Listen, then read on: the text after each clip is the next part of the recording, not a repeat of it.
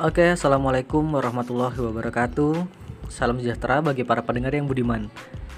Saya Irfan Hidayat dari BBPLK Serang, angkatan ke-54, Latsar CPNS Kementerian Ketenagakerjaan. Tugas kali ini adalah tentang pemaparan yang pertama etika publik, yang kedua adalah tentang komitmen mutu, dan yang ketiga tentang anti korupsi dan penerapannya di unit organisasi kita.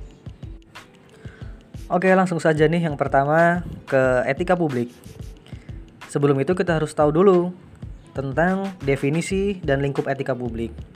Etika publik itu sendiri merupakan refleksi tentang standar norma yang menentukan baik buruk, benar salah perilaku, tindakan, dan keputusan untuk mengarahkan kebijakan publik dalam rangka menjalankan tanggung jawab pelayanan publik. ASN adalah seorang pejabat publik. Maka dari itu, kita harus berubah nih mindset beberapa pandangan agar bisa menjadi pejabat publik yang beretika yang baik. Yang pertama, kita harus berubah dari penguasa menjadi pelayan. Yang kedua, kita harus berubah dari wewenang menjadi peranan. Dan yang ketiga, menyadari bahwa jabatan publik adalah amanah yang harus dipertanggungjawabkan, bukan hanya di dunia tapi juga di akhirat.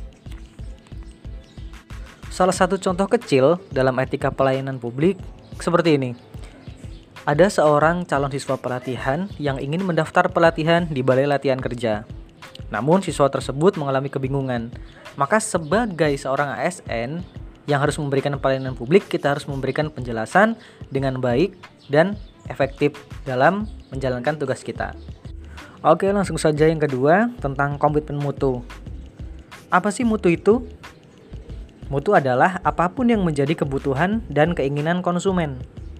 Salah satu hal yang harus diwujudkan untuk menciptakan mutu yang baik adalah menumbuhkan inovasi.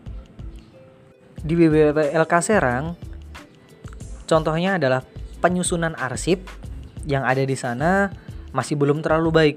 Maka salah satu inovasi yang harus kita lakukan mungkin saja bisa kita lakukan digitalisasi terhadap arsip-arsip tersebut agar bisa tersusun arsip yang sangat baik.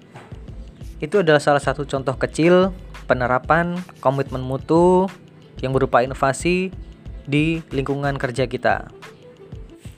Yang ketiga, kita akan membahas tentang anti korupsi.